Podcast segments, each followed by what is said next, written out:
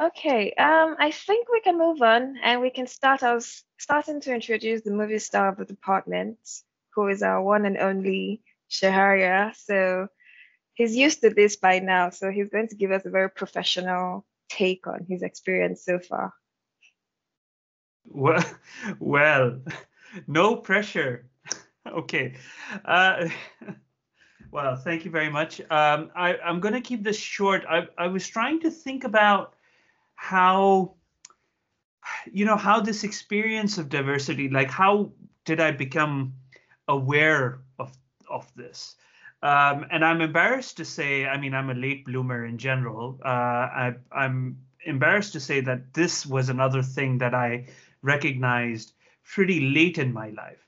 So i grew up in in pakistan and i was sort of the just a regular guy over there. Um, nothing really outstanding or or uh, diverse or anything about me. I was just a normal guy. And then I moved to the states. Um, and this I moved to the states in '98. Um, at that time in the '90s, we were getting American TV shows and things in in Pakistan. So you know we were watching Friends, we were li- listening to Nirvana, and basically I felt like I knew everything that I needed to know about American life, right? Because Friends and Nirvana, that's an accurate representation of what was happening.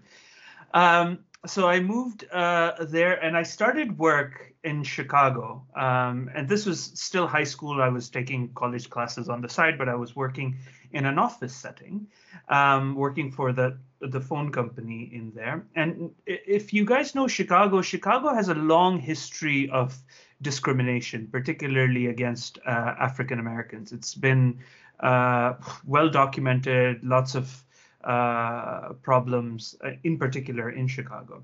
So I used to work with um, uh, African American colleagues who would talk about uh, racism all the time. I mean, it was high up on the discussion. it was high up on their agenda, high up on their minds. and we would often talk about it at lunch. And I was convinced that they were lying. I'm going to say that again. I was just convinced that they they were just trying to get benefits, and because the U.S. we knew was this place where you worked hard and anybody could be anything they wanted, and that was my my belief. I mean, I'd moved to the states, and I look at me. I found a job, even though I mean I'm a bit of a parrot, so I can I could mimic an American accent reasonably well. Uh, but I was like, oh, you know, I work hard. I'm working in an office like this. There's no discrimination, obviously. Um, okay, so not proud of it, but that's what happened. Then I moved to Texas. Now, nothing against Texas. Uh, Texas is actually really great. It was one of my favorite places. But I moved just around, uh, I moved there in August of 2001. About a month before, the sort of discrimination landscape changed temporarily. I would say that happened temporarily and now it's gone back. Uh, but at that time, then September 11th happened. Um, all of a sudden, uh, Muslims became the sort of number one. And, and, and you know, my, my, I had so in Dallas. Uh, I I don't know if you guys know about this part about me, but I was a stand-up comic for a short time in Dallas, and my my African American comedian friends who would often joke about that that after after September 11th the racial disparity changed and they were loving it because the Muslims were the new sort of hated community. Now, there's a few experiences I could relate uh, of things uh, like overtly discriminatory things that I had heard, had said to me, insults, uh, and so on. But um, but the thing was, all all of a sudden, I'm applying for job interviews. I'm not getting callbacks. I mean, this this is more sort of serious things than just somebody randomly at a bar, you know, uh, throwing something at me. This is more structural, right? Uh, um, all of a sudden, my name was this odd thing that people didn't even really want to pronounce. Uh, I would have trouble finding roommates. Uh, I could uh, call people, ask them if they had an apartment for rent, and, and so on. And people didn't really want to rent with to me if they if they could help it. Um, and so slowly, slowly, different aspects of the discrimination experience crept into my life. And that's really when I'm embarrassed to say, I mean, and, and maybe that's true for a lot of people who are in privileged positions that it's hard to see until it starts to start, starts to happen uh, starts to happen to you. Um, and so since then i what motivated me to also do a little bit of research in this area as well is that I just look at myself and I say, wow, isn't it funny that I was just a couple of years before September 11th, I was convinced that my my uh, African American colleagues were making it up, were making up risk, discrimination, and all of a sudden, after experience it, experiencing it, I started to understand and internalize what was going on and the and the ways, the many different ways in which it manifests itself. So I'm going to stop there. I also have an answer to the question that Krista posed about what how how do you feel when people ask you uh, uh, or tell you that you speak English really well. I have an answer to that, but I'll leave that for the uh, for for the remainder. Okay, thank you. Thank you, Shaharya. Um, I have questions for you, but I think I'll get Joel to come in first and then sort of couple them as questions for staff members of the school. So Joel, are you happy to come in on video as well?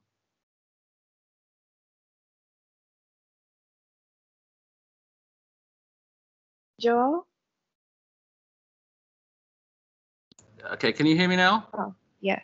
Okay, so I've had some problems this morning with the IT. I was hoping to have this meeting in my office, but um, it, it's the gremlins are, are not uh, not behaving today. They're in wild mood because I, I was teaching directly before this, and there are a few problems there as well in this room as it happens. So I came back here, and um, anyway, um, my experience uh, is different um, because I, I'm pretty much brought brought up here, although I wasn't born here. I came over as an immigrant um, without obviously I, I, my family brought me, so I had no um, no say in the matter. Um, I remember crying, but that didn't seem to cut any ice. Uh, and I, we were poor, and I went to the East End of London, and um, having spent the first 10 or 11 years of my life lazing around the beach eating mangoes, um, it was quite a shock to to arrive in the East End of London uh, to a secondary school that um, one or two people were coloured, and um, everybody hated you. Um, in fact, even the coloured people hated you. So um, it, it, was quite a quite a shock, and for a long, long time, I didn't really think seriously about the problem. I just dealt with it. So um, fighting was a was a big thing, and um, getting into getting into problems beyond that uh, sort of punctured my life um, up to I guess um, getting going to work. I like all I think most uh, Asian heritage people. Your parents want you to be doctors um, or earn lots of money doing something very similar like accountancy. Um, and that was it. You know, nothing else mattered. So I didn't know about economics at all. Um, I applied. Um, I was the first to go to university. My uh, my siblings and my family, I think. So nobody knew the process uh, of, of, getting higher enough education to to to get admitted. This was years before um, places that were uh, were allocated to people based on particular demographics. I I started working um, and got uh, had to work night school to get A levels and all that sort of stuff. Anyway, getting into economics uh, for me was was like many people an accident. I think I wanted to actually go to Sheffield and uh, do Japanese and business, um, and the course was full, and they told me to, apply again the following year because I would have, you know, I would had um, enough merit to get to get in, and um, my father was a didn't want that. Uh, I wouldn't have that at all. So I had to go and work. Um, that was, you know, was, wasn't a, matter of debate. Um, in fact, I'm not even sure that he knew that I'd applied to university, but that's a, a different story. Anyway, um, and because I couldn't get in, and I knew that if I didn't go, um, I would be be forced to do other things that may not um, I may not have liked. I looked around and found um, an offer for economics and business uh, in Manchester, so I went there, and that's where I started. And I was thinking about this question about how we get into a subject and uh, influences. Um, there was one person who was actually a coloured man who switched me on, you know, like a switch. It was it was incredible. I remember the day very very well, and the charisma of the guy um, was astonishing. The first lecture he talked uh, that, that, that I went to was um, the history of economic thought, and he stood up with um, I think it was Adam Smith, and he'd previously given us the readings to do, and so we knew what he was talking about because I was a diligent student. Um, and then he went through and line by line created algebra out of out of text, and you know that that was astonishing to me. And the way he was doing it and what he was saying made so much sense. I thought I'd like to do that. I'd like to be able to. And when he stopped, everybody was silent, and then everybody, as a group, got up and applauded. And I didn't realize it then, but later looking back on it, it had a significant impact on what made me want to do economics because it, it, it drove me to try and understand what people were actually saying.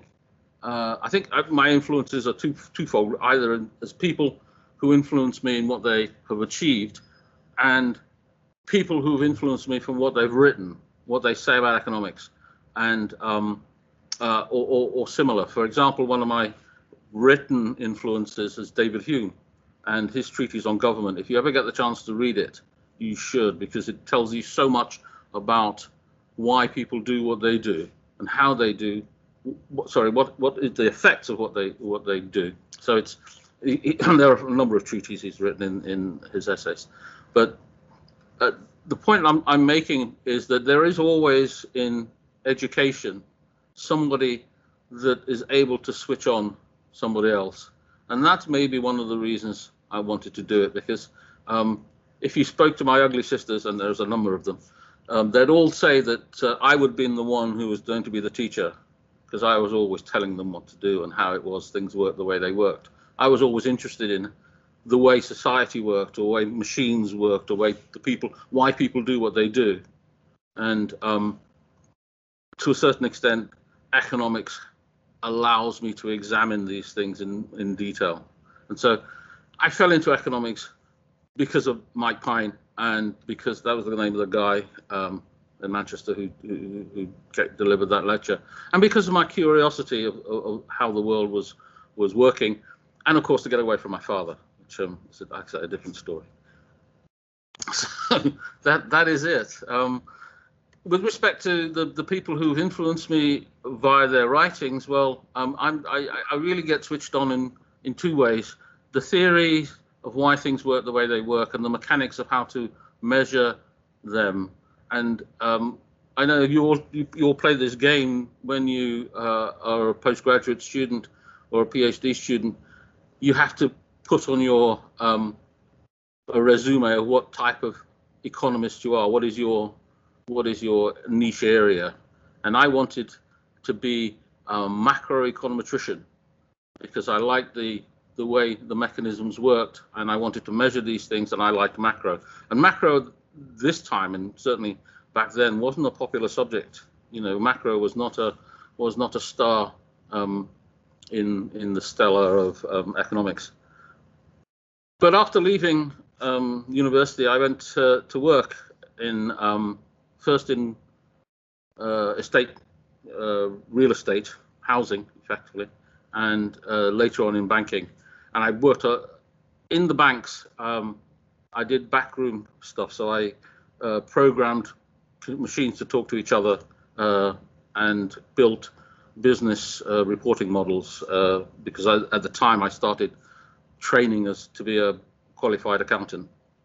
But after I finished my undergraduate, I thought, well, um, somebody at a big bank, a very, very big bank, um, one of the big banks uh, offered made, made me an offer I couldn't refuse, and I'd already accepted to go to a PhD by this by this time.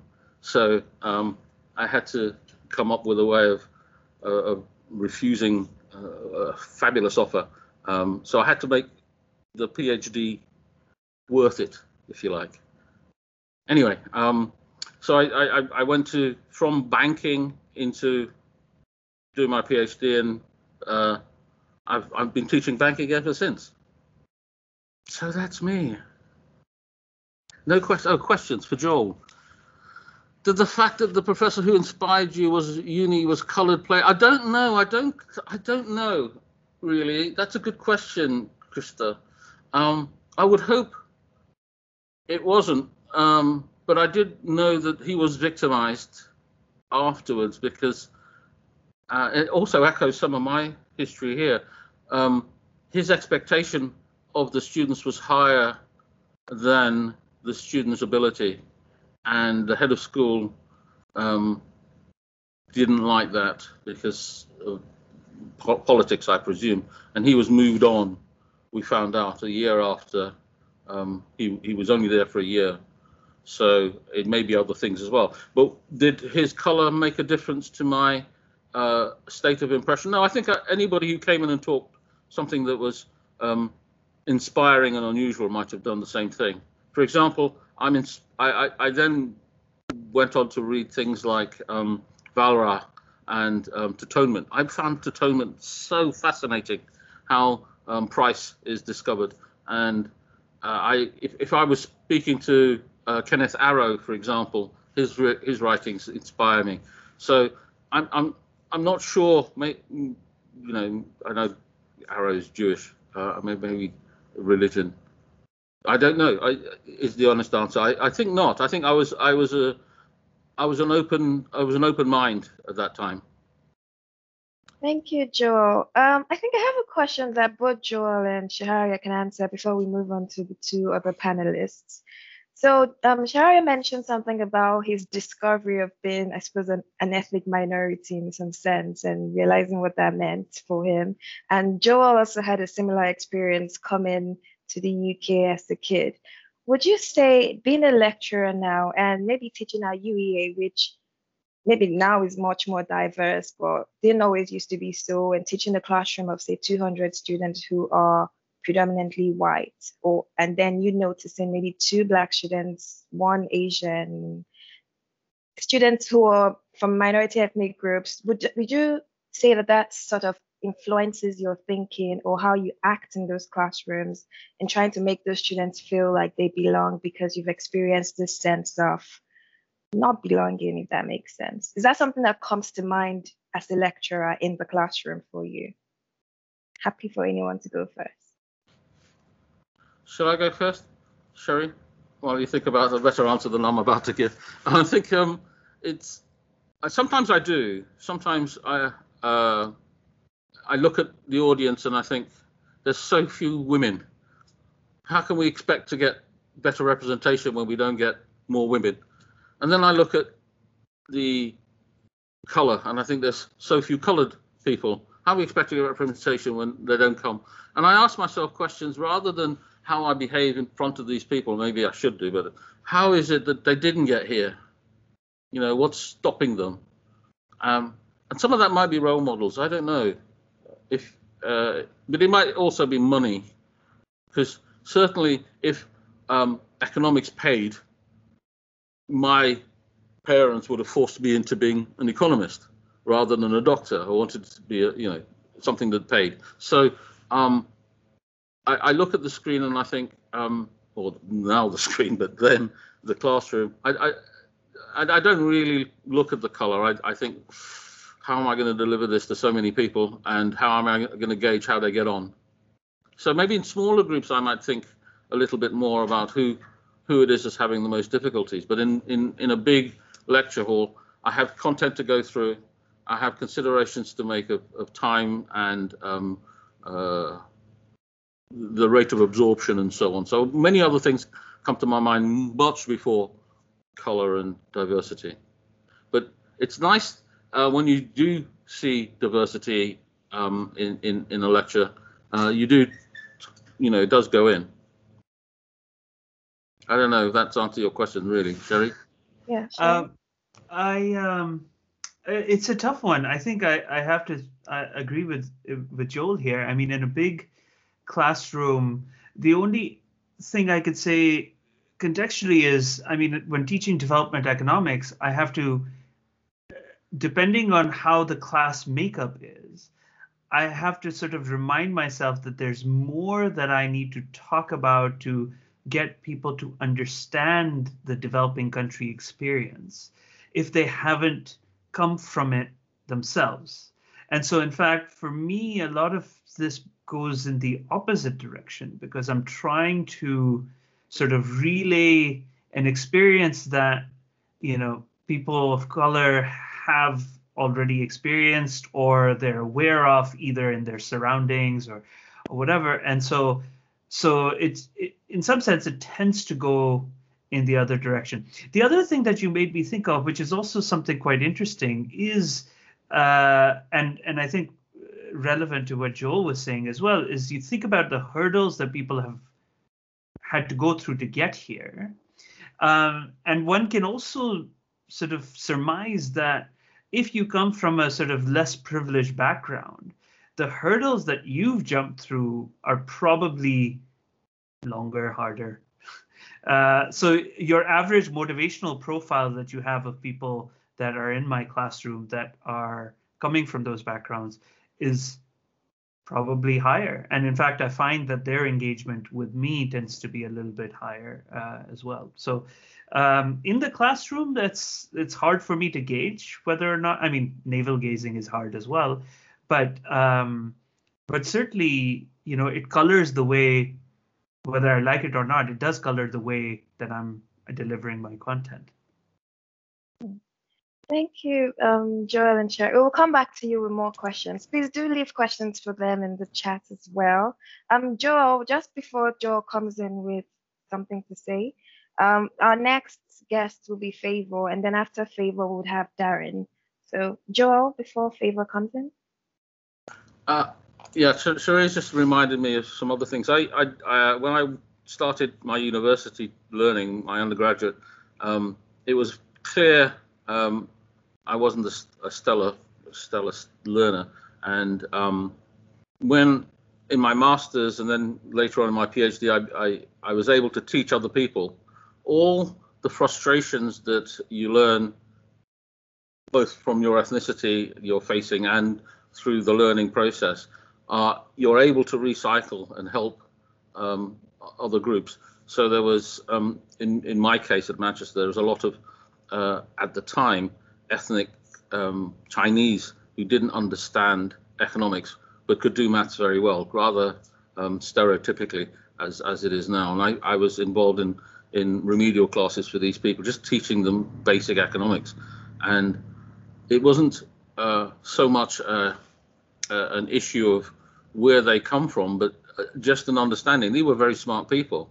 They just didn't they just didn't get the way in which we taught our subjects, and so um, some of my ignorance when I was learning was able to I was able to channel towards um, helping them in these remedial classes. I don't know if that um, that really focuses on the question at all, but that's there it is. Yeah. Thank you, Joe. Um, there are a few more questions in the anonymous chat and in the meeting chat as well, but we'll get through Favor and Darren's um, short speeches before we get to those. So, Favor, are you happy to come in now? Um. Uh. Uh. uh, uh okay. Uh. So my name is Favor, and uh, I'm an undergrad second year economics student, and uh. So to give you a, a brief of my my my life history. Basically, I'm a Nigerian uh, by birth and naturalized uh, British. Uh, uh I, I don't know if most of you know, but Nigeria has three major tribes, and I happen to come from the Igbo tribe, which is the south east of the region. And uh, I left Nigeria at age 13 uh, because my parents were like, "Yo, come over to the UK and for a better life." So I came to the UK and then to England and then straight to Northern Ireland. And in Northern Ireland, I spent a year in Northern Ireland uh, before moving to England. But when I was in Northern Ireland, we there, there were about 1,500 students in this secondary school, which was also a sixth form. And uh, I and my siblings, we were the only black students there. And uh, it was kind of like this intriguing stuff because I knew I'm coming to a country where you had predominantly white people, but at the same time, I didn't expect it to be uh, what's it called, as on uh, as it wasn't as diverse as I had perceived in my mind. So I spent a year there, but it was quite fun trying to integrate with people because I I got to the point where I got tired of speaking because if I said if I say something to someone, the person would keep going huh huh huh for like five times, then I have to spell individually everything I'm saying. So I was like, okay, I'm tired. I'm just gonna keep to myself. It's a pain in, to try and communicate with most of these people. And I, when I was talking to them as well, uh, I would have to go huh huh because I wasn't understanding what they were saying. Uh, spent one year there and then came over to the U uh, to England where I went to secondary school, continued my secondary school learning in Nottingham, and uh, that was a fun experience because there were like uh, quite a couple of black people there as well. But I never experienced like racism per se in Northern Ireland. But coming to England in my secondary school, that was where all hell broke loose. It was like this back and forth.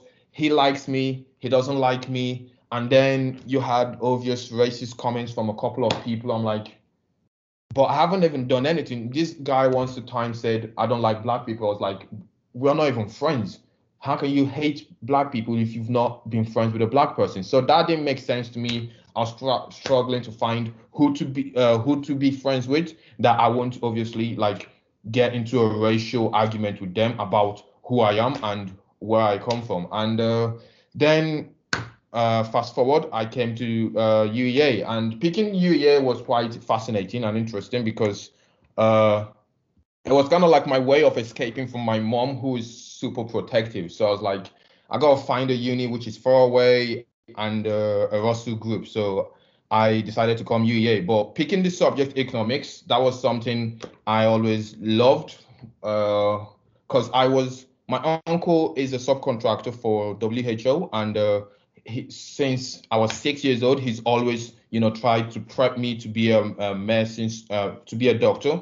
And uh, when I came over to England and during the junior uh, doctors strike, I decided I can't deal with this life where doctors are striking. Why don't you just pay them a fair wage? So I switched to economics. And coming from like a poor background in Nigeria, I never, we never had a lot. So my aim has always been materialistic and money wise. And I feel like that played a role in me choosing economics because I was like, I need to understand how money works, but at the same time, I need to, you know, make money for myself. Because if you're Nigerian, you would understand that you have, I believe, it's four career paths: a doctor, uh, an engineer, uh, a lawyer, and and a banker. And any other stuff is considered useless. So I was like, I gotta find something that speaks to me, something that I would love. And when I level, I had this uh, British Indian uh, uh, A level teacher, and he really took me under his wings. He would explain stuff extraordinarily, and uh, I grasped economics from that point. I was like, this is what I want to do going forward, and then that helped me make my mind up uh, when I came to UEA. But uh, one other re- UEA per se because uh, I'm a, during my first year, I never lived on campus. I lived off campus, so my experience is kind of different from like UEA students from uh, first year. So my first year experience was more like a bunch of people uh, in the lecture theater. You go and you make friends, and I'm the type to always make friends with at least one uh, a diverse group of people. Because I have this I have this saying in my head that if the room is filled with 80% British people and 20% uh, non-Brits. I would love to have at least one British friend and the rest non-Brits because I'm trying to, you know, be more uh, more diverse and trying to understand these people's background story because I believe hearing other people's stories would help you become empathetic and also uh, understand where they're coming from most times. So uh, that was how I ch- went around making my friends. But some of them just happened to be not to follow that trend. But uh, economics wise, uh, the School of Economics has been quite diverse for me. Uh, like you have root and then you have root in first year was when I uh, basically when I had root for the second semester for economics, it was kind of like this eye opener that you can have. There's a black lecturer teaching me. The, she she attained this position and she's at UEA, so that must mean it's not going to be a, a difficulty for me to uh to get to have to actually graduate because I was like, this is gonna be hard. I'm stressing myself until I seen root. I was like, yo, this is this might be possible because I have this type of stuff in my head that if I see someone from a similar background to me make it, then I know I'm likely to make it as long as I put in the hard work. And uh, seeing Root being the lecturer for the second year, second semester, that really puts me on a forward trend to, you know, get my first year cleared and uh, get on to second year. And that was kind of like a diverse feature for like the lecturer wise for UEA economics uh, school. And then coming on to second year, uh, then you have Ayo. Uh, I don't know how you say his name, but I believe he's Nigerian as well. So uh, that kind of puts me on track to like believe these things are possible. Like seeing a black lecturer teaching economics can actually, from my point of view, actually helps me uh, better integrate, uh, not integrate wise, but like better adapt to the learning situations. Because then I can understand Ayo's accent because he's Nigerian.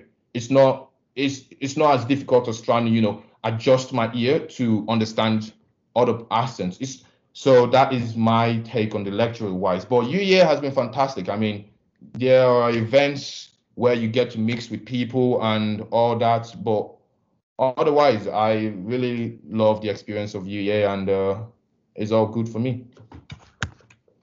Thank you very much, Favor. I think that's a very interesting um, conversation or what you've just said to us. Um, before we address the questions, I know because I'm sure we're going to have many questions and things to discuss. I really want to give Darren the opportunity to speak now. And afterwards, please keep your questions coming in the chat. I am monitoring them. I will distribute them or ask the panelists the questions that you're asking. So Darren, are you here with us? Good afternoon, everybody. Hi. Hello. So my name is Darren. I graduated from UEA this year. Um, I studied politics, philosophy, and economics at UEA. So yeah, I've just started real adulting, which is not fun. Um, but yeah, life goes on but yeah, um, I come from South Africa. I come from a race which is not commonly known. We are genuinely classified as colored people. So I come from that. I studied at UEA. Um, my experience as UEA was eye-opening, as a best way to explain it. Um, I had coming from South Africa, I thought I knew the most about Africa as a whole, realizing I knew very, very little, and I learned that very, very quickly. Um, the most surprising factors was for me was that two white people, one European and one French Canadian, were the people that actually opened my eyes to Africa for me. That was for me personally. Um, and that was through a module I did, Africa in the 21st Century. And one was a very close friend of mine who, yeah, she got me onto everything. Um, a lot, I had questions that I had to answer. So some of them, is my experience different from someone coming from a white background? I'd say definitely. Uh, a lot of people tend to forget that Africa is not only a black continent. It, it, it's very different. It's very diverse. So for me, it was very different to experience things, especially when you're like, oh no, I am African, but there's nothing else. Like people don't people don't wrap their head around it. And then it made it even worse when you considered a race that shouldn't technically exist, which was colored. It, it's derogatory in the UK, whereas in South Africa, it's a norm to classify people as colored. Um, so yeah, that's that's that's that's me in a nutshell. There's not much. Um, I don't know if anybody has any questions. I kind of wrap through everything really quite quickly. yeah, thank you, Darren. I think we'll have a lot of questions for you. So I just want to address one of the first questions that we got in the anonymous chat, and that is um, what is understood by the use of the word privilege? So, can white people come from a less privileged background? And just to maybe add a little bit to this, and this is to all the panelists. So, I think there's often this whole question of do I have privilege? What is my privilege? Or some people feel they should be ashamed of their privileges, or others feel they should use this as an advantage to help other people. There's a whole lot of conversation, especially in the past few months, going on about social privilege. I, I would like to ask from your experiences, because for example, Shahari has come from a majority ethnic group, I believe, in Pakistan before you moved to the US. So, and you're not really seeing what people from African American or African heritage were saying about the um, discrimination they were experiencing can be viewed as a form of privilege because you didn't really have to experience it at the beginning. So there was that level of you not being ex- especially bothered with what was happening or you know experiencing it as much as others who were. And i imagine that favor might have the same thing or Darren or even Joel so i wonder what what would you say in terms of privilege? Is this something that you would say you've experienced as a person of color? Or is this something that only you think only white people do experience? Darren, would you like to start? Just yes, just to get right into it, I think it's, it's very, we have to note that they, there's privilege in every aspect, whether it be race, whether it be everything. Everything comes with its own privilege. Like, I mean, good looking people get more privileges than people that are not as good looking. And this this is the first thing. So privileges across the board. And it, it it all depends on almost your circumstance and situation in which way your privilege is either going to benefit or hinder your situation. So when it comes to like me, maybe potentially that I wasn't a dark-skinned African, it could have been considered a privilege in my aspect. But if you look at it from my side, the fact that I wasn't a dark-skinned African made it that I couldn't I couldn't get I couldn't get along as easily with other Africans because it was a lot harder to notice me as an African individual.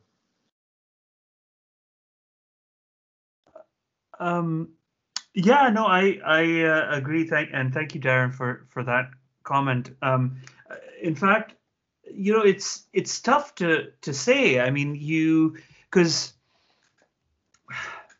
it's hard to define. I mean, we have uh, white people that come from poor backgrounds within the UK. I wasn't a I wasn't aware of this until I moved here, of course.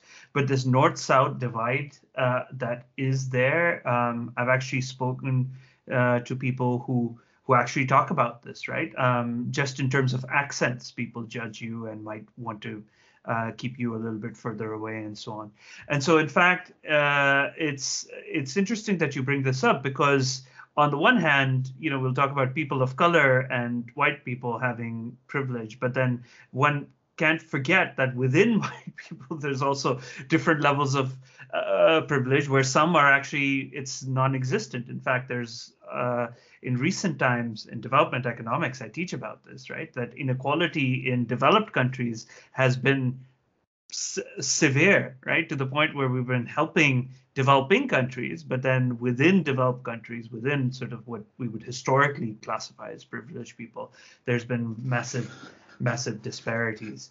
Um, so so no, I don't. Th- I certainly don't think this is a specific thing. And you know, I I appreciate that you you brought this back to that experience because you know I didn't recognize. I mean, I come from a major ethnic major majority background. I'm Muslim. Uh, I grew up in a school. Uh, and by the way, here's another story about how awful I am. I grew up in a school where there was one uh, Hindu um, student uh, who was sort of our version of uh, you know underprivileged, I suppose, in Pakistan, and people would uh, make jokes about eating beef in front of him, uh, and uh, everybody thought that was wildly funny uh, back then, and you know even he'd laugh it off and stuff, but we had no idea that that was. Now that I think back about it, it's it's a horrible thing, right? But you you sort of it, it's one of those things that you you actually i guess need to some degree you kind of need to experience it and listen to people and communicate with people to become aware of how well you're actually doing how how poorly you're actually doing um, so thank you for uh, pointing attention to that um. for me um, can you hear me so for me, there, there, are two things here. One is um, privilege, uh, which to me is is about access, and the other is um, privilege with respect to uh, to wealth. And so it's often the case that you can get privilege without wealth and and um, wealth without privilege. So in terms of the, the, the, the, privilege and access issue, I've always thought that um, that's always based on a class system. And in the UK, to me, it's always been that way. Um, and so I think by osmosis, you, you, you, tend to take that in. Whether you have a, a, view on it or not is another is another debate. But um, for me, privilege and uh, uh, and access is about class. There is a reason why um, up till very relatively recently, the majority of our, our lawmakers and our politicians, policymakers, were from um, certain parts of, of, of, the social divide. What's important to me is is, a, is social mobility within these um, boundaries, within these sub sub groupings. And so, if I think about it at all, which um, maybe I should think about it more than I currently do. But if I think about it at all, it it, it saddens me that um, the poor, from wherever they are, whatever um, background they have, do not get access. Uh, and I feel myself sometimes privileged that I have access. I've have accessed certain um, areas. When I was working in the city a long time ago, I was earning fabulous amounts of money. It made no difference that I was a person of color because I was able to to make money, and um, that allowed me to um, go to places to meet people who had access without money, and they had access because of class. So um, it, it, it is, in my view at least, still a prevalent issue in the, in the UK. As much as diversity is an issue, I think um, access through um, privilege is, is something also that uh, could do with a bit of attention and the, and the spotlight being shone on it.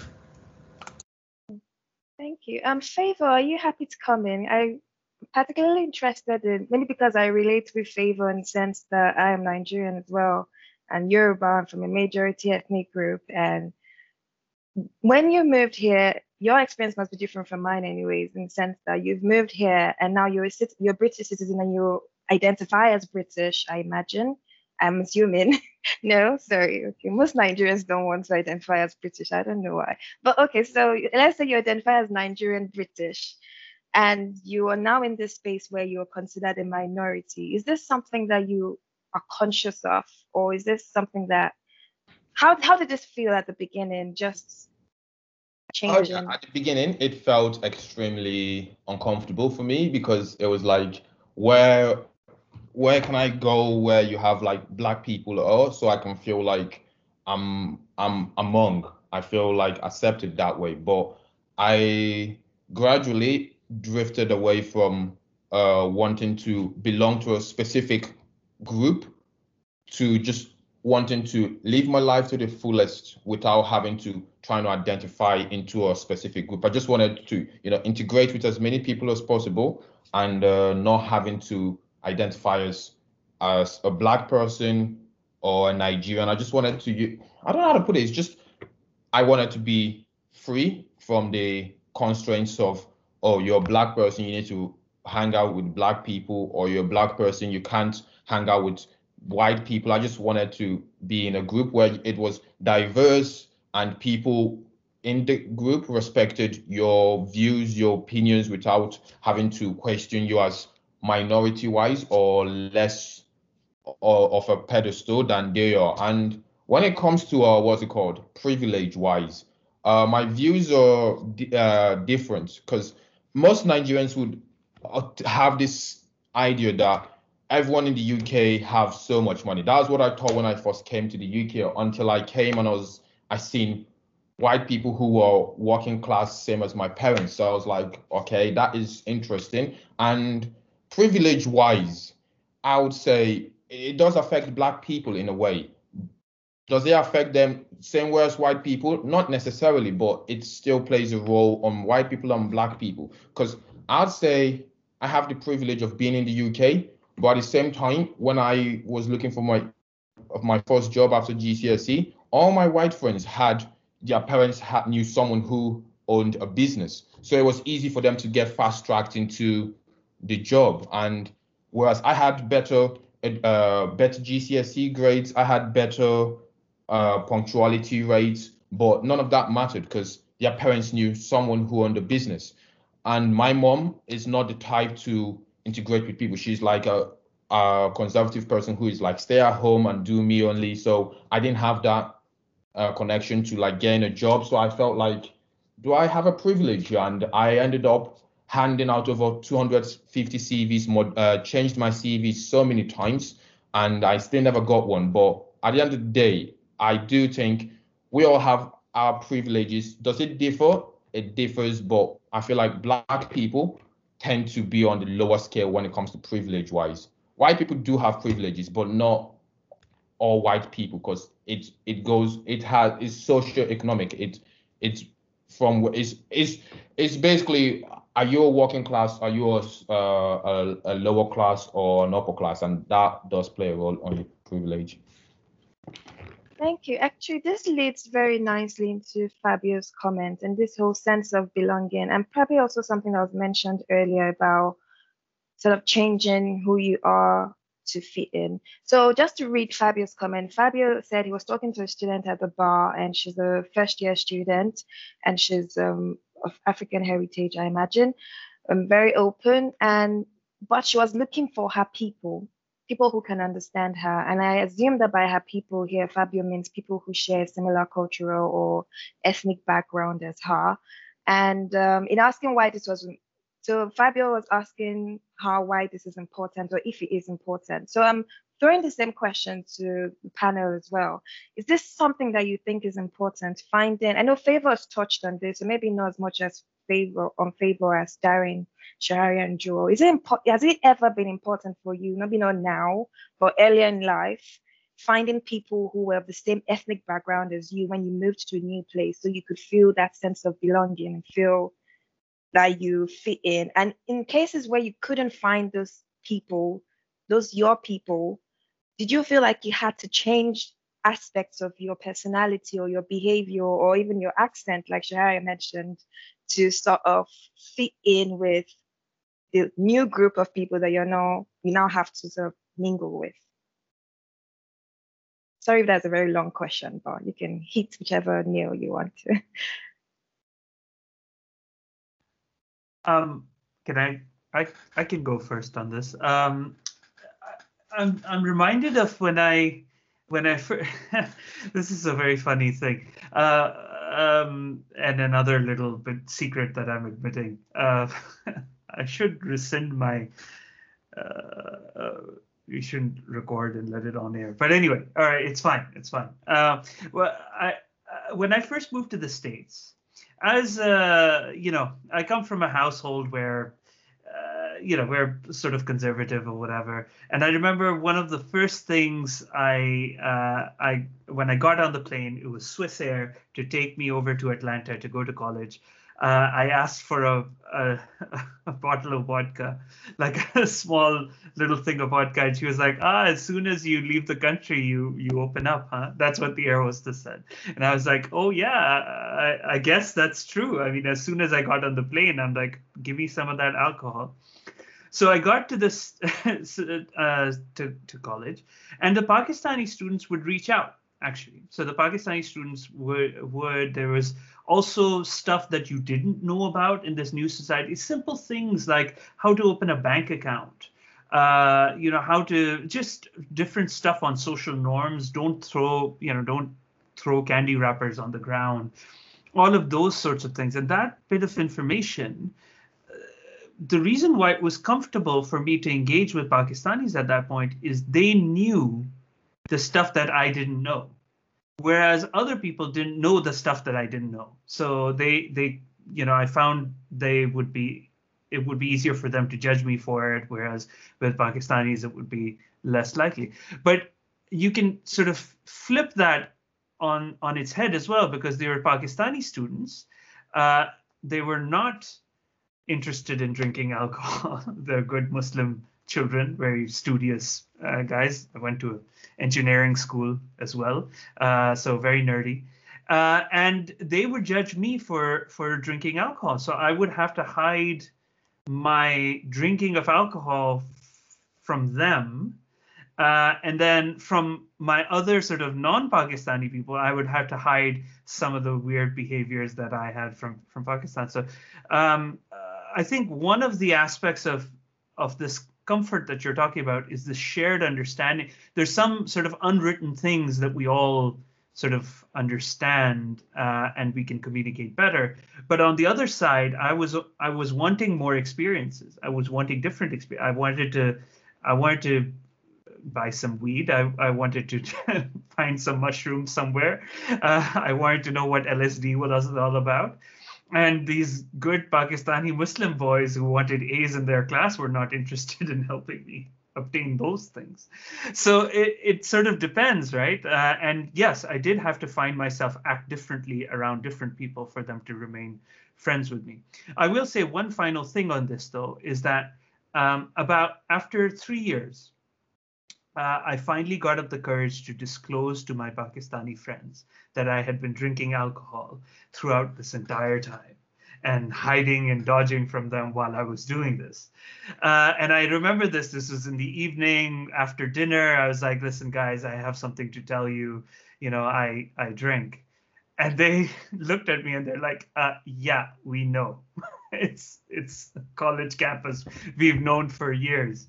And and uh, in that moment, I realized that actually it's not that they didn't like hanging out with alcoholics they didn't like hanging out with assholes. I wasn't an asshole so then they tolerated me for it. So that was another bit of understanding about uh, my beliefs about how i would be treated were also sort of um, incorrect. So with that i'll, I'll stop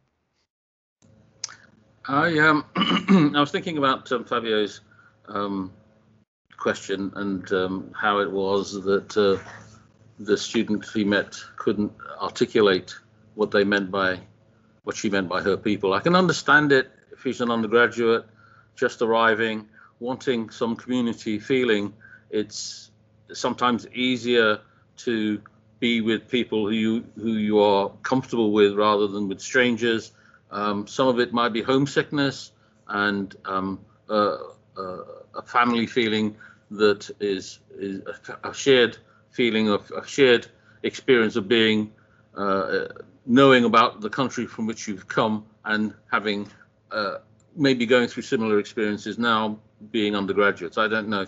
Um, and so wanting her people um, might be all of these things. And and certainly there is a number of um, SU societies that are based around ethnicities and um, these are these are things worth telling the student about.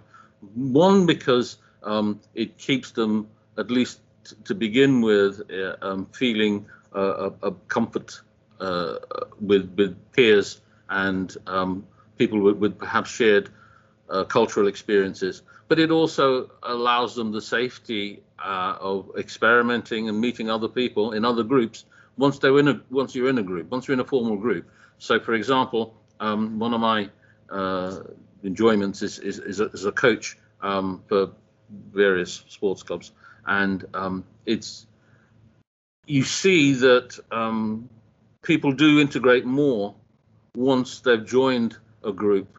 So um, they will integrate with other sports clubs, for example, and other um, cultural clubs on campus. And so joining a club just because it's part of your ethnicity or with, or with a small group is not such a bad thing for the undergraduate that begins that, that's that's a first year or something. How about you, Darren? What was your experience coming from South Africa to UEA? How did, did you feel like you felt the need to find your people as well? And what would that have meant to you if that was the case? Uh, I, I definitely did that. It, it, it's different. I think the first thing you do, like especially well, in my scenario, I didn't have the opportunity to kind of experience the UK on my own prior to this, or live here prior to the, prior to studying there. So the first thing I did when I got there was trying to find people that were familiar with where I came from. So all I looked for was familiar familiarity, so that I could I could feel almost like I belong here. So if I could find one or two people that understood what I was saying when I was saying things, what I felt for, and and all these little gestures that we take on, it would have it made a bigger difference in making your stay worthwhile. I think that's a nice opening. However, I also touch that regardless of the situation, we're always going to alter the way we are, I feel like, because like me coming from South Africa to the UK, it was a very big shift in my life. But whether I liked it or not, I had to become English in a sense in order to just get through almost day to day activities. There's things like I'd never rather get on a bus in South Africa, never in my life. Whereas in the UK, it, it was normal. It, it was normal. So I had to adapt and change these aspects and behave in certain ways. Maybe the bus is not the best I like scenario, but you have to behave in certain ways in order to fit into the society quite smoothly. Like, I mean, you're already different. So now you don't know how to get on a bus. So now you stand out even more. Whereas if you have, I assume, a bit more familiarity with somebody who can who can turn around and tell you, yes, this is like this, was saying about how like his Pakistani friends helped him get through some of the things. Whereas when you don't really know people, you don't really know how to converse with a lot of English students. I came as a mature student also, so that was another different experience because everybody wanted very different things in comparison to me. Um, and these are aspects you take, but I, yeah, you you do change to accommodate where you are, whether you like it or not. I do think it becomes a very, very big factor in almost the smooth transition in living or staying or studying in a country that's not your place of birth.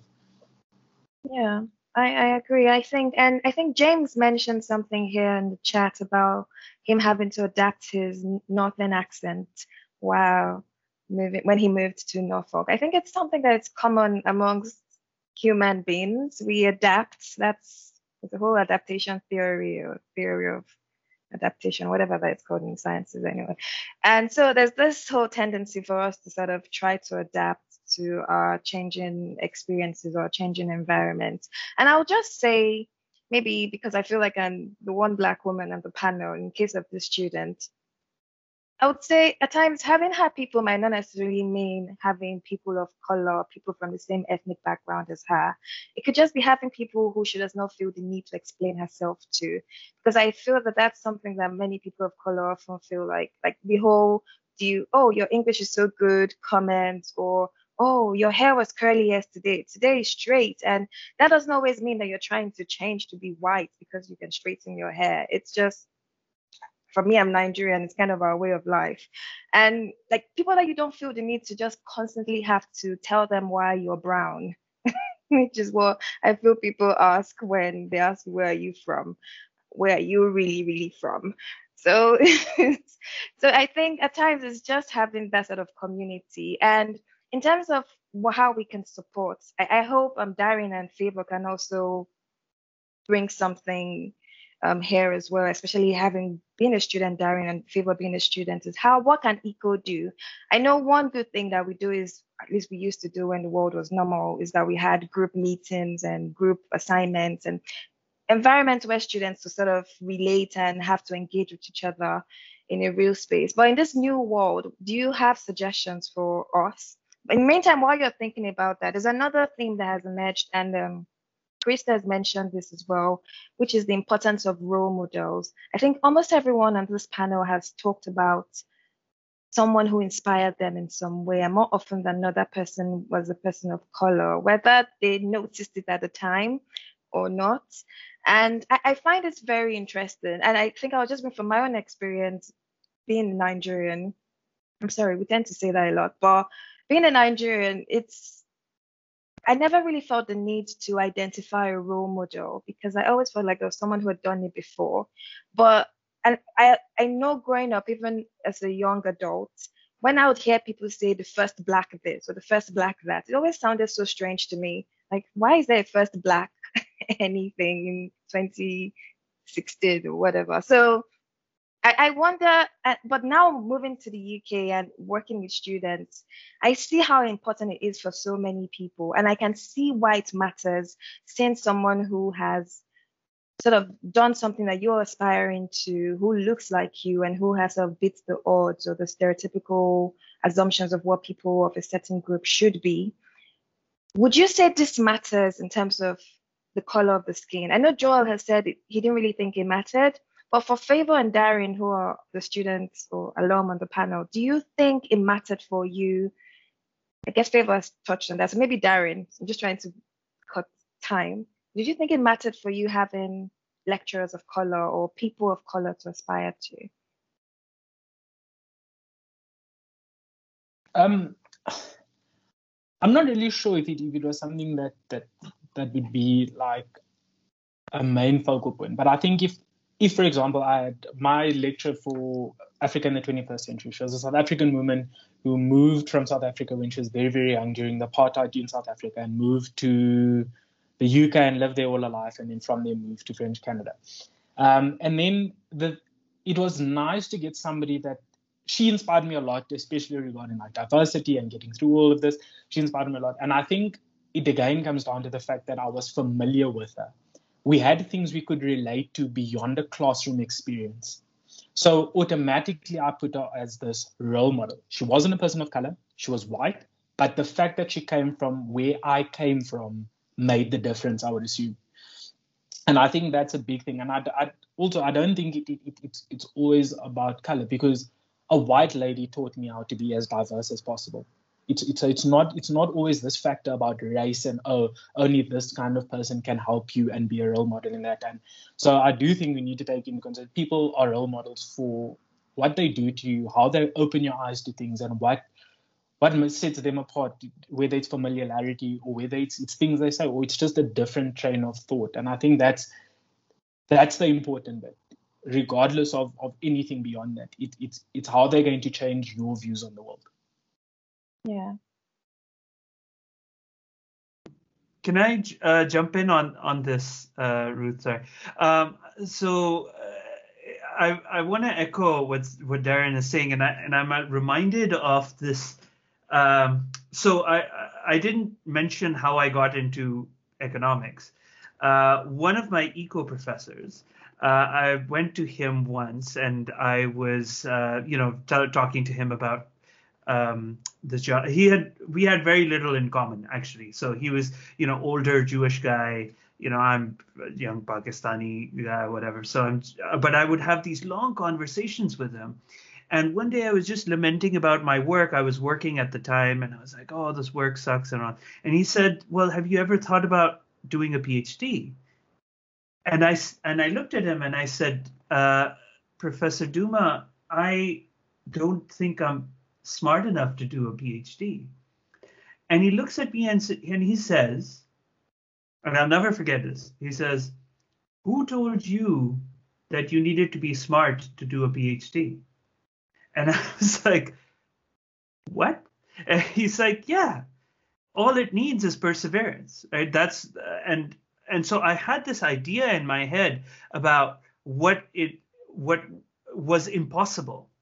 And by by saying this, right, that even dumbasses like you can get this done, it's basically I'm able to see something that I wasn't able to see before. And I think that's the whole point of a role model is that they regardless of whether or not you share an ethnicity or something like this, they're able to make you see things that you could achieve that you weren't able to see in yourself before. And that's that's really the beauty of it. Um, and i think that's the most important feature yeah i'll um i'd, I'd, I'd echo that too it's um, inspirational people come in all different colors shapes and sizes and that's inspirational being the main point rather than their ethnicities um, but being somebody up on the stage, I look at it the other way. I look around me and I, I, I lament at the lack of um, diversity in, in, in my classroom.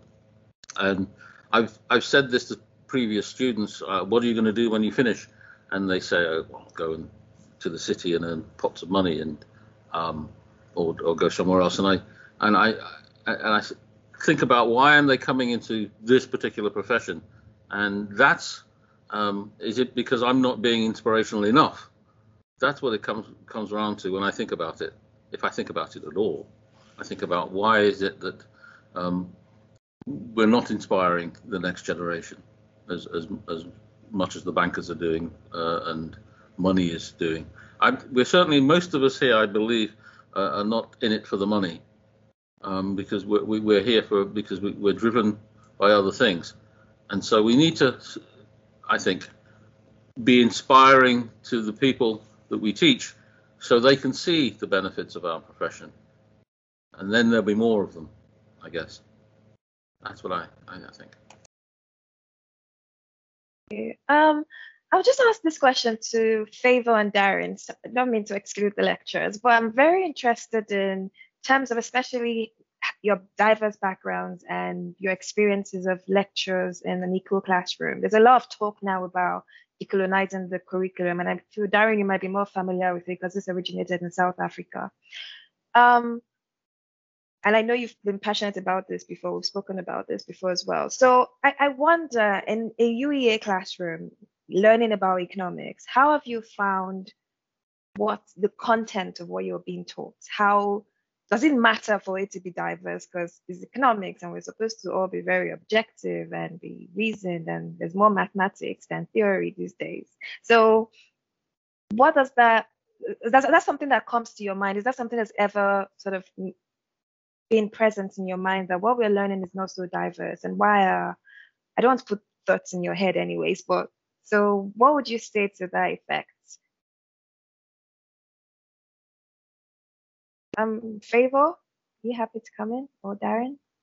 Oh yeah. Uh, what would I say wise? I would say uh, yeah, having like not uh not only like a black lecturer, but someone who is not British kind of helps uh in a way because at the end of the day, the economic students are not British only. There are students who are from China, from uh, other parts of Europe, from Africa as well, who are uh, attending these lecture theaters.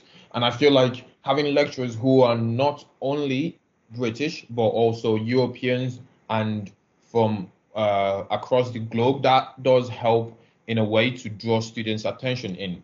Because I was back to what I said earlier on, having like a black lecturer who is actually Nigerian as well kind of makes me focus more because I know it's kind of like that. Uh, you see someone who's from Nigeria in somewhere you're not from, and you kind of tend uh, to to what's it called, vibe with the person, but not in the sense of vibing with a lecturer uh, and their lectures, but like you you're more interested in hearing what they're they're, they're teaching you. You're more uh, engaged Whereas if it's with someone who's British, uh, you, you're like, oh, I can go and watch this video back again. Whereas if it's someone who is Nigerian, in my pers- from my perspective, I'm like, I need to understand this. This person is actually saying, speaking uh, in the same uh, accent as I've grown up, and this person is saying things which I can grasp. That is like broken down to.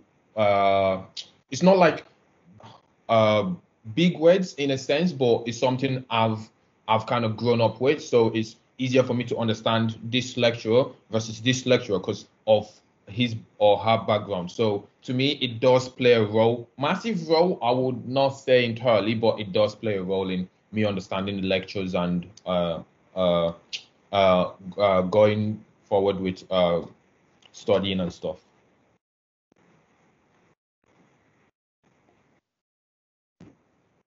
Darren? Um, yeah, I, I, I, I love this topic because it's, it's always very interesting and it's all people always have very, very different views regarding it and, and it's really interesting. Um, for me personally, I just believe that education is, is something that should prepare us for the world. It's something that should allow us to open up the world and use it to the best of our abilities. When we are being taught only a certain percentage of the world's knowledge, I really feels like it hinders every other possibility. So I have a brother who studied law in the UK and is now in South Africa, and it's a very different ballgame for him now because now because the law is so dominantly British, it's it's UK law. It, there's nothing that's applicable in South Africa. Which makes it very difficult for him. So if you look at that in a broader spectrum, we need to learn a lot more because there's a lot more in the world. There's not only white male economists in the world. And and that's that's the big thing. There's there's people from all over the world. There's all these different things. Yes, thought is the majority of what it is is based off of a white white male centric and everybody's had this discussion. Everybody knows how it goes down, and that's it.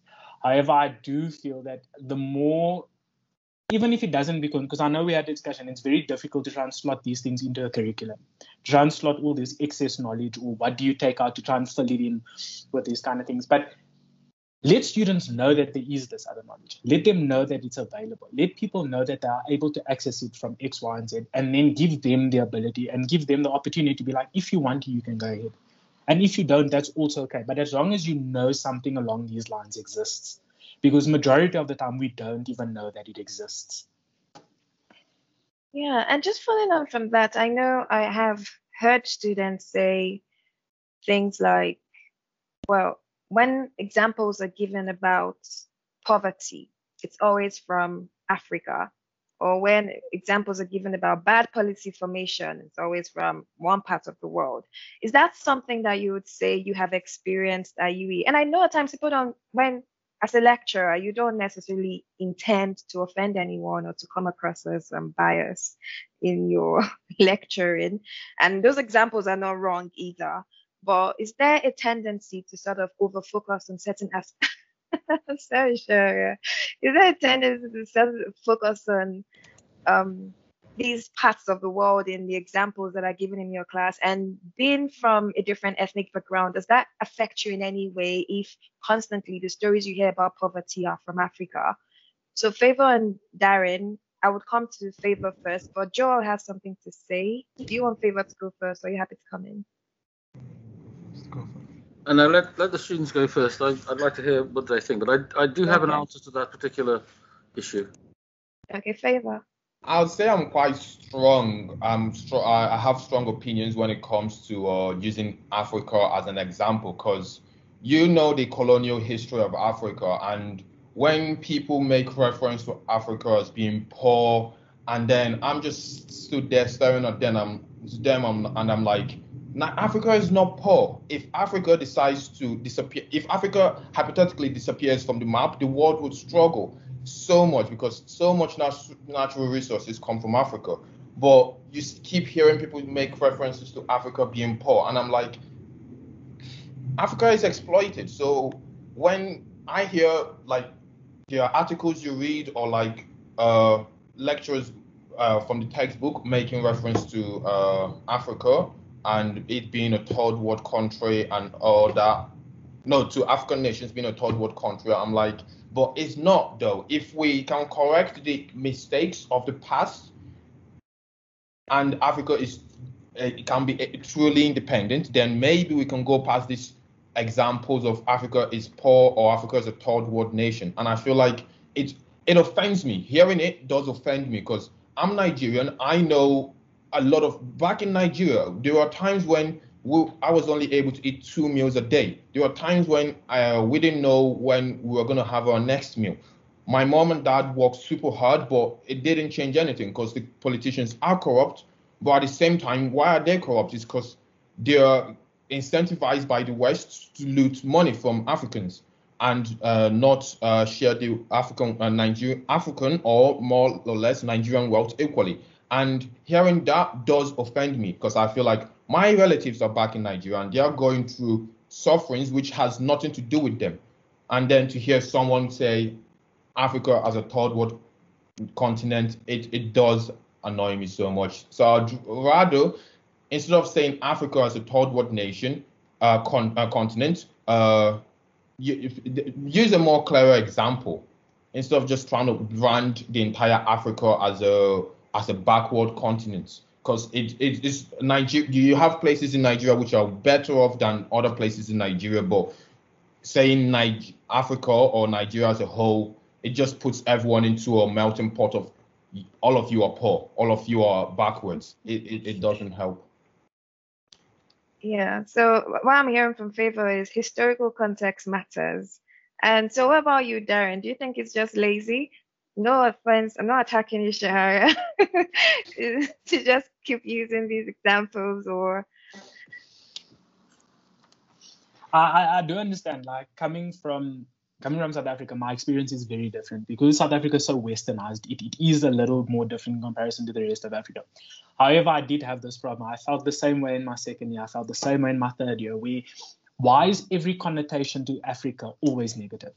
Nobody ever turns around and says, you know what, hey, look at how great Africa did in X, Y, and Z. Nobody ever points that out. But whenever it comes to let's discuss poverty, okay, let's make let's make Africa our focus point. When it comes to corruption, let's make Africa our focus point. Let's make all these aspects. That's when Africa becomes a focus point. But Africa never becomes a focus point from a positive aspect. Like I mean, I live in Johannesburg, South Africa.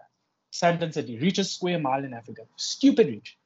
But nobody ever brings things up like that. Nobody comments on things like that. Nobody discusses things like that because we always paint Africa in one dark black coat, and that's it. Nobody really looks beyond that. Nobody looks at the potential. Nobody looks at what has transpired over the last. Let's let's like let's not discuss colonialization, but let's look at what Africa as a continent has done from colonialization to now. It's it, it's incredible but we're not willing to look that way because it's again it's that one-sided picture. We paint it always the same way. And it's tough. It's it's not easy being in an environment where you you learn.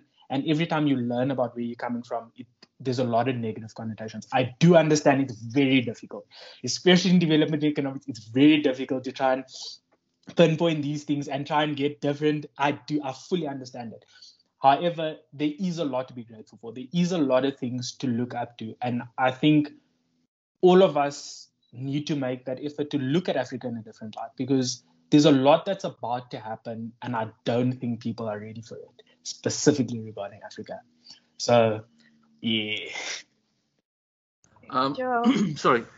I'd like to come in here and say, uh, first of all, the, uh, the University of East Anglia is trying has has working groups to decolonize the the curricula. Okay, so to make uh, one of the things to do is to to to take attention uh, on some of these uh, disfavorable attentions um, out of the curriculum. Um, so there is a working party to do that. So maybe going forward, it will be less intrusive and um, less difficult for people of ethnicity um, to get these examples. But the other thing I wanted to say was that there are plenty of groups um, that I use, and um, I, okay, my, my subject is more technical, um, that is neutral.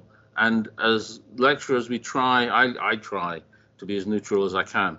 Um, and so if, if we've strayed on those paths, then I think it's incumbent of all of us and the students too to let us know. I, you know, uh, I, I, say to students, why didn't you tell me this? I could have helped you had I known. But sometimes they say too late. And um, so it, it, some of it has to go both ways. If you feel um, slighted by anything, you should, you know, raise your hand and, and let us know. But certainly there is a problem recognized and university is trying to do something uh, to, to change in decolonizing the um, the, um, the curricula. I would just sorry, just before I, I, I, will I will have to go fairly okay. shortly because somebody wants to use the room I'm in. So okay, I'm gonna have to we're about to round up now because we've actually strayed out. Um, we've extended okay. our time a little bit, but I'll let Shahara um, go, and then we'll take maybe one more question and round up. Um, so yeah, uh, I just I I wanted to apologize to Darren. He's just faced me in development economics uh, last year, so I was like on pins and needles, saying, "Oh my God, is he gonna out me? What's he gonna say?" Um, no, but uh, I want to say um, no. It's it's it's true. It's a it's a difficult thing. Uh, in particular, in development economics, we sort of tread have to tread this line all the time, right? And when you give historical examples, I mean, it's not just, you know, if you remember, Darren, from uh, development economics, of course, the two regions that we pick on is yours and mine. It's Africa and South Asia. Those are the two sort of historically uh, poor areas. But of course, we talk about, I mean, essentially, in terms of giving examples historically of what policies have worked, what haven't, and putting stuff in context is, I think, extremely important. So, alongside that, we also talk about, um, you know, things like institutional theories of development to talk about how historically these things have come about and so on. Um, and so, uh, it's it's important to kind of keep those in mind that even though we as lecturers also try to avoid or try to minimize this as much as possible. Uh, sometimes it's inevitable, right, that you have to talk about things uh, because that, in fact, was the experience that happened. And rather than not talk about the experience or try to sort of minimize it or something, it's it's also equally important to shed light on it and say this is where we came from. Uh, the future, who can say? But it's important to know where we came from. Thank you all very much. I don't know if there's any one last question or if there's any panelist that wants to, that has a burning desire to say something. You can come on speaker now or forever hold your peace. I'm joking. Uh, Um, there's an, no, no, there's one question about racial capitalism, but that's a very long question that I think maybe we will deal with later on. But it's about the theory of racial capitalism, and this um, person wanted to know. Sorry, my Microsoft form has closed, so I can't see the question anymore. But um, I think we'll round off here. Oh, Joel and Sherry, I want to say something. Yeah, sorry. I just want to say that diversity doesn't, uh, uh, you know, stretches beyond uh, ethnicity. It should also include race and uh, orientation and everything else. And not, it's not, shouldn't just focus. I mean, there's plenty of things to focus on, but um, we should be more inclusive than we currently are. All these issues about what's in the curricula, etc. But it isn't. Shouldn't. I mean, I don't want today to just be about shouldn't be just about race. Yeah, it's not really. I think the reason why we're focusing on ethnicity today is because this is in celebration of Black History Month and we're trying to sort of keep it in context. But hopefully, we'll have more conversations like this as a school and as a university and come to the Equal podcast as well. We intend to have more of this engaging conversations in the future. I'm Shahara. Uh, yeah, um, I I kind of wanted to just finish off with a response to Krista's original question about what to what to say when somebody tells you your accent is really good. Um, and this is so I I have this is a true story. Um, so one time when I was a shitty little 20 you know in my early 20s i was a bit of a shit. Uh, and uh, i remember uh, this one lady at my workplace who basically uh, said she was very sweet and she meant it complimentarily but she said uh, you know it's amazing. You've got such a great uh, accent. How did you happen? And how did that happen? And i looked at her and i said well you know it's a, just an amazing thing. When i grew up I couldn't speak a word of English. You know, I was 18 and all I could speak was Urdu, my native language. And I came to the U.S. Uh, and uh, you know, at immigration, they uh, they asked me some questions and I looked at them and I just shook my head because I didn't understand. And so the guy led me to this back room and he put me in this chair and he tied me up and put this metal bowl on my head. and all of a sudden he hit the switch and I could speak English. And she's like, What? We have that technology? I was like, Yeah, it's amazing. It's like two weeks later when I told her the truth. And she never spoke to me again. So that that's one one way to deal with that problem. If you feel like being a little shit. Um, there people are less likely to believe it these days than they were back in the 2000s. Yeah, thank you so much, everyone, especially to our panelists for joining us. Darren, thank you for. Ta- I don't. What time is it now in South Africa? I'm not sure. Well, hopefully it's a two-hour time difference. Okay, yeah, that's fine. Yeah, that's true. Yeah. So thank you for joining us, Favor, Joel, and Shahara. I think Krista has some final words to say to everyone. Yes, I just want to say thank you again from my side as well to everybody. And as a final wrap up, it was very important to the organizers of today's event. So that's Ruth and Io and Laura and myself that it wouldn't just be a one off, you know, once a year we come together to celebrate diversity and Black History Month kind of thing, but that we would actually get something out of it and have some action points like, you know, that we need to pay more attention to the examples that we use in teaching and such things, and that this is something that we could pursue throughout the year. But also an encouragement to all of you and students and even former students, Darren. Other ways of taking this forward is, for example, writing blog articles um, on the, the ECO blog. So that's something which I'd really like to see more students take advantage of. Uh, writing about your experience at UEA if you're an alumnus that's actually that would be something new. I think it would be really interesting. So thank you once again, and let's not make this a one-off until we come together again one year from now. Thank you.